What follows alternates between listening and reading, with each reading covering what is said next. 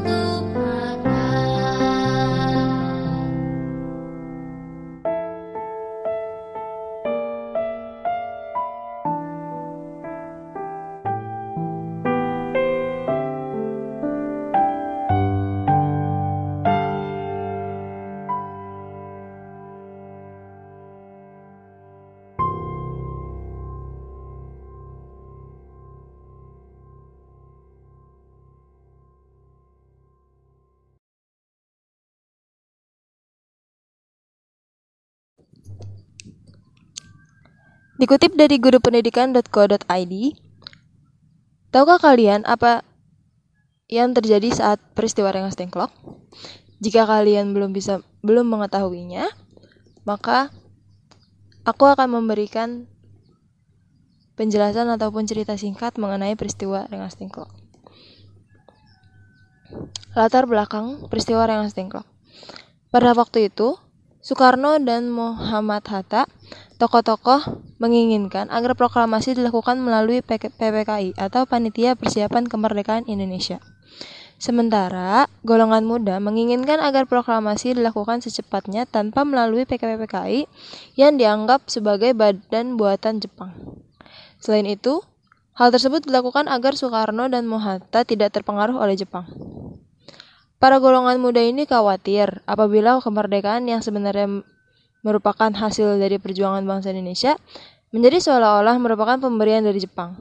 Sebelumnya, golongan pemuda telah mengadakan suatu perundingan di salah satu lembaga bakteriologi di Pengga Pegangsaan Jaka Timur Jakarta pada tanggal 15 Agustus. Dalam pertemuan ini diputuskan agar pelaksanaan, pelaksanaan kemerdekaan dilepaskan sebagai ikatan dan hubungan dengan janji kemerdekaan dari Jepang. Hasil keputusan disampaikan kepada IR Soekarno pada malam harinya, tetapi ditolak oleh Soekarno karena merasa bertanggung jawab sebagai ketua PPKI.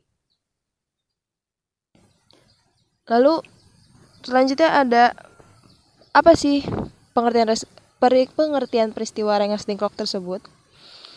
Peristiwa Rengas Dengklok adalah salah satu peristiwa penting yang mewarnai sejarah negara Republik Indonesia sampai akhirnya Indonesia menjadi negara yang merdeka seutuhnya. Peristiwa Rengas Dengklok sendiri singkatnya adalah peristiwa di mana terjadinya penculikan terhadap IR Soekarno bersama Dr. Anders Mohatta yang dilakukan oleh golongan muda pada suatu hari sebelum proklamasi kemerdekaan Indonesia diumumkan tepatnya pada tanggal 16 Agustus 1945. Keduanya diculik oleh golongan muda lalu dibawa ke salah satu kota kecil di Provinsi Jawa Barat, tepatnya di kota Rengas Dengklok. Oleh sebab itu, peristiwa ini dinamai dengan nama peristiwa Rengas Dengklok. Lalu tujuan dari peristiwa Rengas Dengklok tersebut ini adalah yang pertama ada mencegah terpengaruhnya Soekarno-Hatta terhadap pengaruh Jepang yang tadi sudah disebutkan. Lalu untuk mendesak kedua tokoh supaya segera memproklamasikan kemerdekaan Indonesia terlepas dari segala ikatan dari Jepang. Lalu penyebab penyebab peristiwa Rengas Dengklok itu sendiri apa sih? Yaitu adanya perbedaan pendapat antara golongan muda dengan golongan tua mengenai waktu proklamasi merupakan penyebab terjadinya peristiwa Deng peristiwa Rengas Dengklok. Peristiwa ini terjadi pada tanggal 16 Agustus 1945. Para pemuda membawa Ir Soekarno dan Dr. Hatta ke Rengas Dengklok. Tujuannya untuk mengamankan Soekarno dan Hatta agar tidak terpengaruh oleh Jepang Golongan muda menghendaki agar proklamasi dilaksanakan secepatnya tanpa melalui PPKI. Lalu, mengapa golongan muda memilih Rengas Dengklok sebagai kota dari persembunyian Ir Soekarno dan Mahatta? Yang pertama karena letaknya sudah jauh dari Jakarta sehingga tidak diganggu oleh pihak Jepang. Lalu yang kedua ada Rengas Dengklok merupakan kota yang pertama kali bebas dari kekuasaan Jepang yang telah diduduki para anggota PETA yang dipimpin oleh Shodanko Subeno.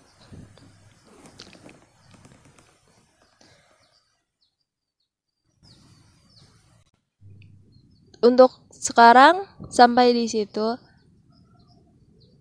singkat cerita tujuan dan maupun latar belakang Rengas Dengklok sebelum aku lanjutin ke detail peristiwa dari Rengas Dengklok sendiri aku ada beberapa lagu lagi buat kalian para pemuda pemudi Indonesia untuk meningkatkan semangat kalian. So tetap stay tune di Neo Radio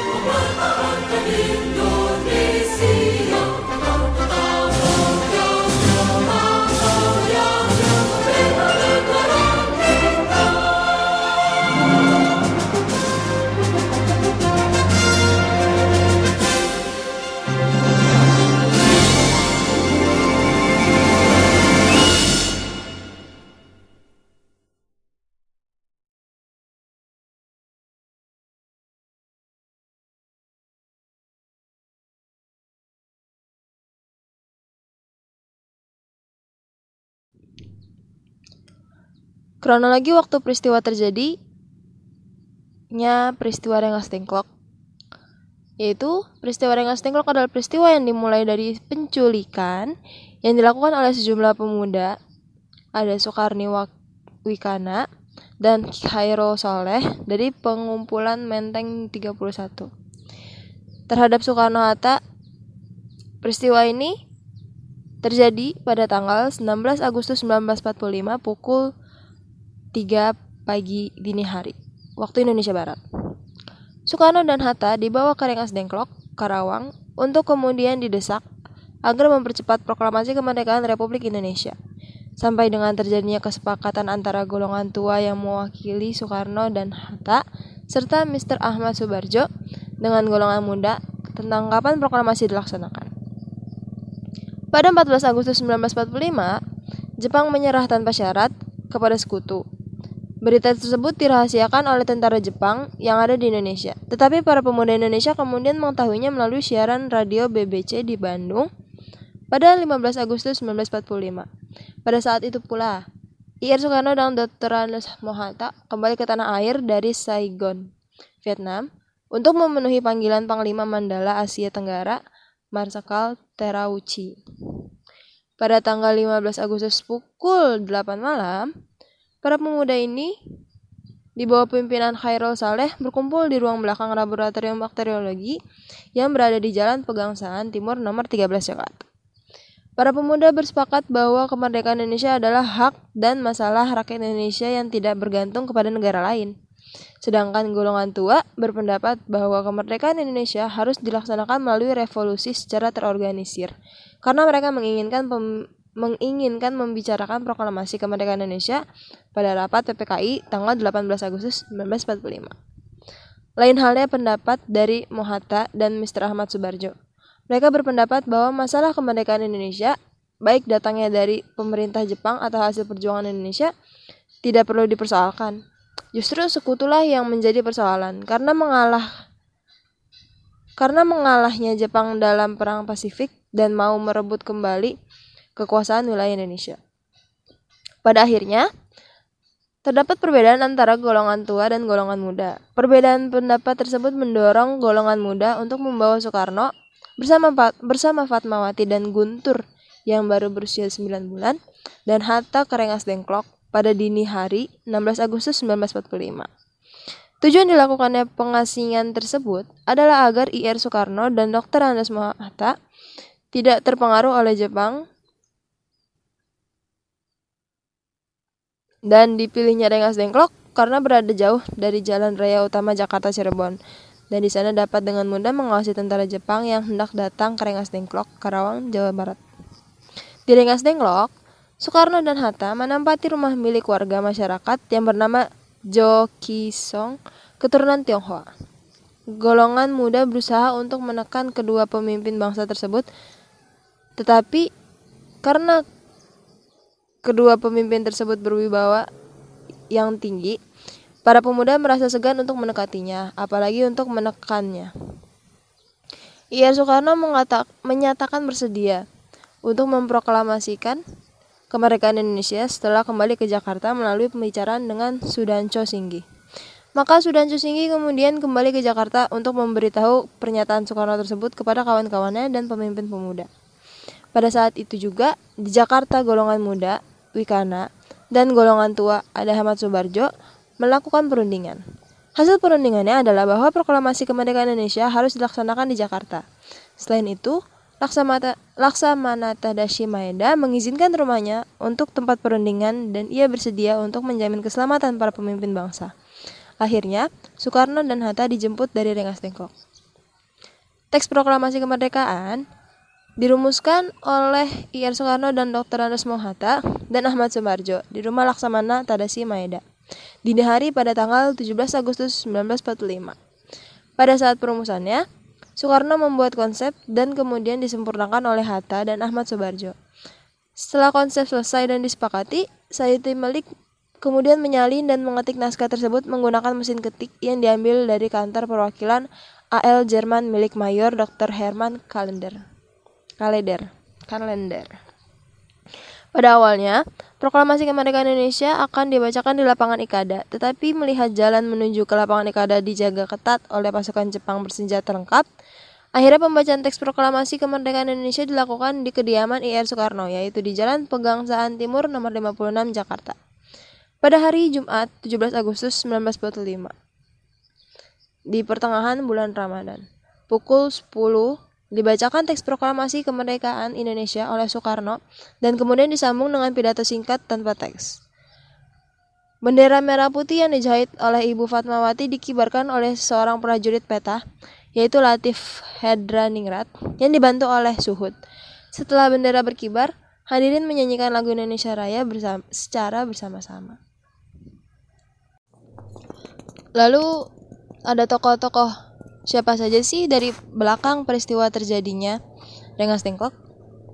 Terjadinya peristiwa Rengas Dengklok melibatkan beberapa tokoh, yaitu sebagai berikut.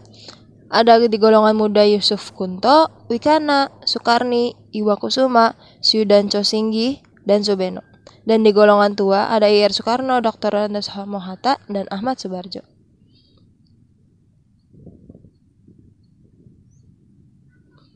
Nah, itu dia um, cerita Rengas Dengklok dan di mana peristiwa proklamasi bisa dilakukan. Semoga kita sebagai penerus bangsa muda-mudi Indonesia dapat tetap mempertahankan persatuan negara Indonesia dengan menghargai hasil untuk menghargai hasil perjuangan para pahlawan di masa lampau. So, untuk siaran kali ini Mas Syafa pamit undur diri. Terima kasih. Sampai berjumpa lagi di siaran ya radio lainnya. So, bye-bye. Assalamualaikum warahmatullahi wabarakatuh.